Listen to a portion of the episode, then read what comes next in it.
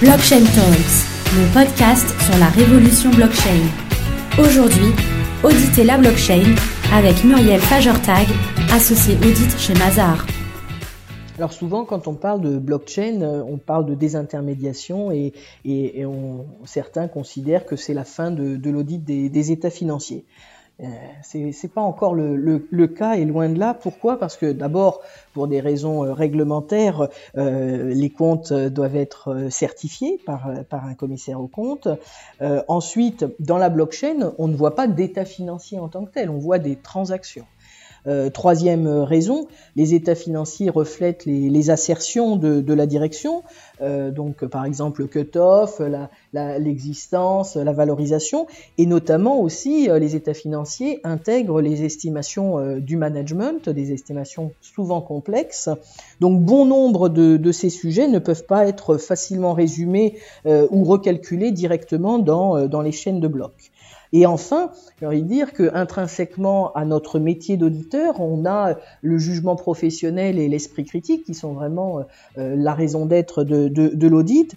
Et, c'est toujours nécessaire parce que même si une, transaction est inscrite dans la chaîne de blocs, euh, l'opération peut être non autorisée, frauduleuse, illégale. Elle peut aussi être intervenue euh, entre des, parties liées. Euh, ça peut être aussi une, transaction qui est euh, complètement connectée à une chaîne qui n'est pas celle du client. Et donc on a encore plein de raisons d'intervenir et d'exercer notre esprit critique lorsqu'on est face à des opérations sur la blockchain.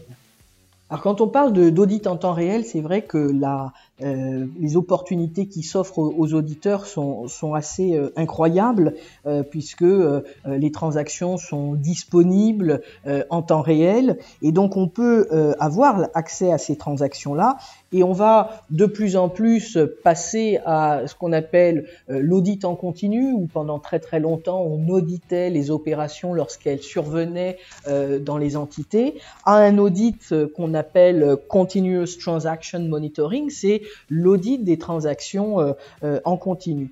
Donc, euh, moi, je suis persuadé que effectivement, on va pouvoir de plus en plus largement interagir et avoir un audit en temps réel. Alors, les documents ne sont pas tous disponibles sur, euh, sur la blockchain. Euh, ça veut dire qu'il n'y a pas de stockage dématérialisé des documents sous-jacents, euh, tels que des contrats, tels que des, des, éléments de, de preuve de titre de propriété. Donc on a toujours besoin de coupler la blockchain avec une autre solution de stockage de ces documents ou de ces preuves finalement. les stockages peuvent être faits sur des ERP, sur un cloud, sur un serveur physique. Mais par exemple, il faut quand même toujours faire attention. Je peux avoir sur la blockchain, et c'est ce que j'aurai, le hash, donc la signature d'une photo de l'immeuble que l'entité a acheté il y a un an. Très bien. Mais à un moment donné, il va falloir que je revienne euh, à la réalité. Euh, est-ce que l'immeuble appartient toujours à l'entité? Est-ce qu'il est toujours euh, dans, en bon état? Et donc le, stockage et, la qualité des documents sous-jacents ne, nécessiteront pas forcément d'être systématiquement revus. Et donc tous ces éléments-là font que on a besoin euh, bah, de comprendre comment euh, le document sous-jacent fonctionne, où est-ce qu'il est stocké, et revenir finalement euh, à, la preuve, à la preuve d'audit. Alors, la fin des ITGC, c'est souvent quelque chose qui est évoqué lorsqu'on parle de blockchain. Ça dépend de, quoi on parle. c'est vrai que dans un système décentralisé, la responsabilité et le contrôle sont déplacés vers les utilisateurs pourquoi? Parce que la sécurité du, réseau, elle est basée sur la preuve de travail et non sur le contrôle d'accès. En effet, le, réseau est, ouvert et donc euh, euh, on n'a pas cet élément-là de, contrôle. Alors évidemment, il y a des, solutions qui existent euh, sur tous ces sujets-là, mais il est important de, voir que la partie ITGC, elle va quand même demeurer, c'est-à-dire que on aura toujours des travaux à effectuer sur l'environnement euh, IT, sur la gouvernance, sur le consensus, sur les membres, euh, et on va toujours aussi devoir comprendre quelles sont les, interactions et les, les changements qui peuvent avoir lieu sur le protocole de consensus, sur le smart contract, sur les DApps, c'est les fameuses Decentralized Applications, ou sur tous les autres codes de la blockchain. N'oublions pas aussi que pour les smart contracts, il peut y avoir des changements dans le référencement d'un oracle. Donc l'oracle, c'est celui qui, donnera l'information et qui permettra donc de déclencher l'exécution du programme.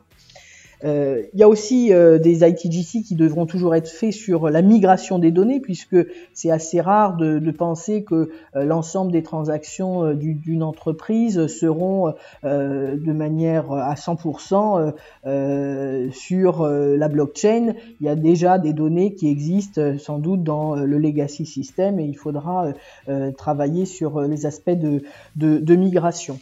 Euh, ensuite, la, sécurité du, système de stockage des nœuds, ça reste un, élément aussi sur lequel il faudra euh, être attentif et il faudra effectivement euh, vérifier que les clés privées, par exemple, sont, conservées dans des, dans espaces sécurisés, que tout le monde ne peut pas effectuer des transactions.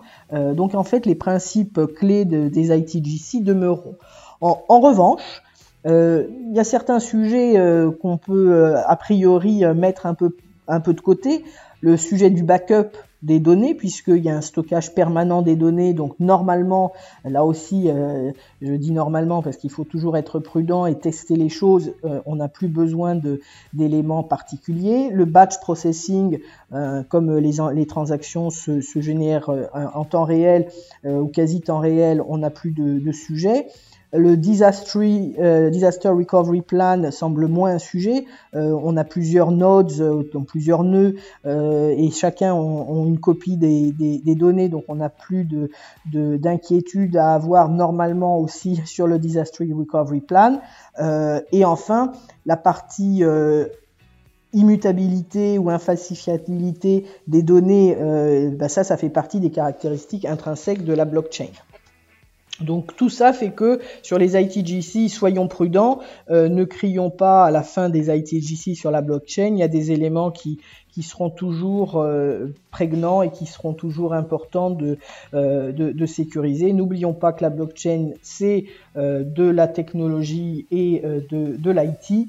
et donc comme tout sujet, il y a un problème de changement de programme, un problème d'accès, un problème de gouvernance à regarder.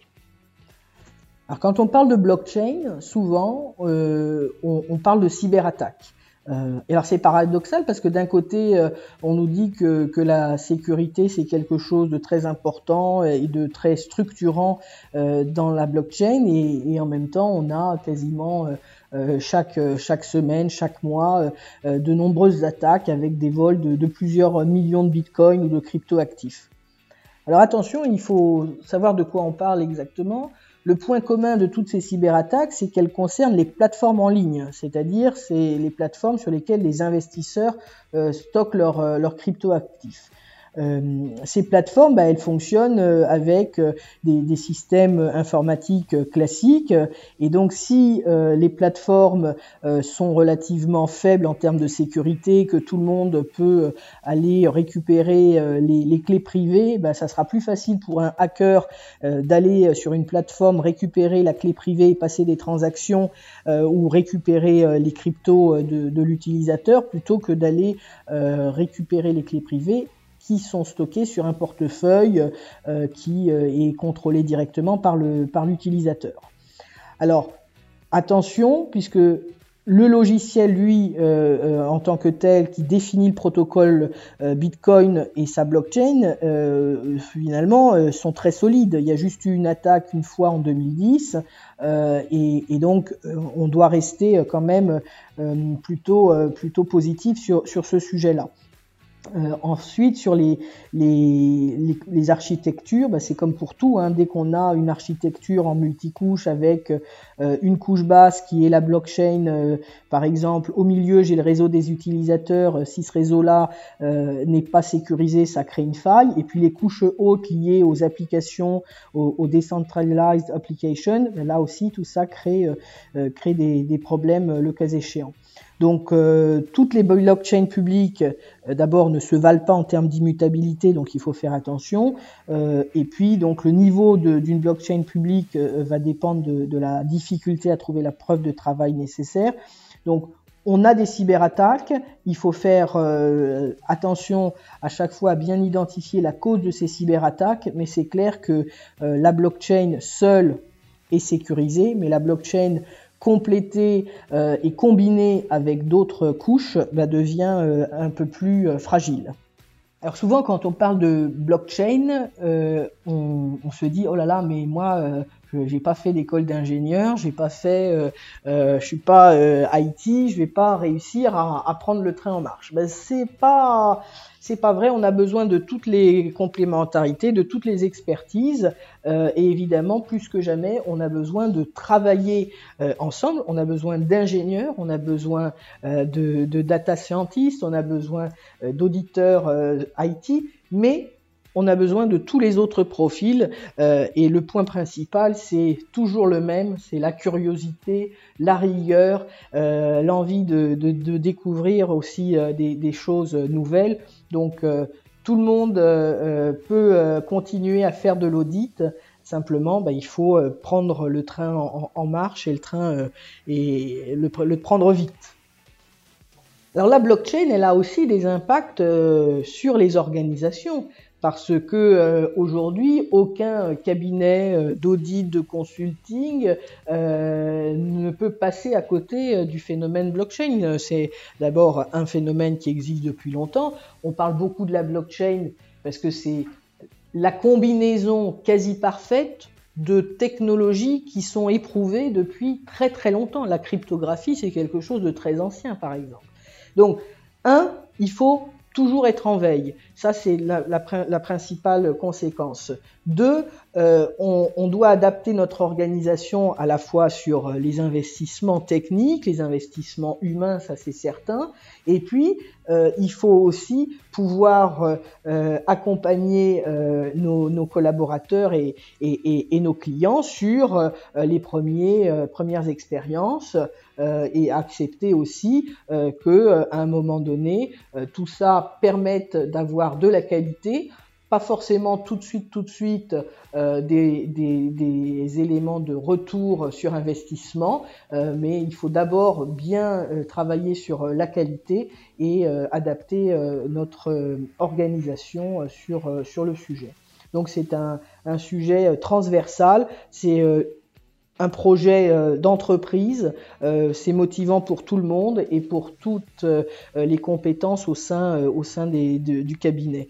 c'est particulièrement motivant de se dire que bah, l'audit va changer, l'audit a déjà changé d'ailleurs depuis des années, que ce soit sur le RPA, le Robotic Process Automation dont on parle aussi, sur la partie data analytics avec le KYD, Know Your Data, c'est quelque chose d'important mais il y a des fondamentaux qui restent, il y a toujours un input à la data, une moulinette qui peut être plus ou moins euh, sophistiquée, euh, voilà, et un output.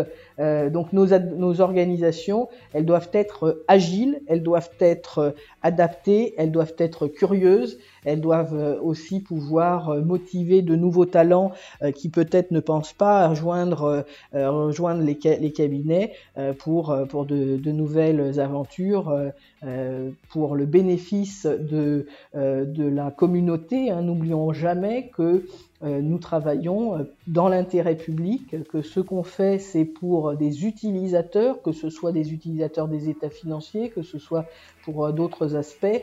On, fait, les choses pour que ça puisse servir à la sécurité de l'information financière, à la sécurité de, de, la, de la communauté et de ceux qui prennent des décisions tous les jours au niveau business.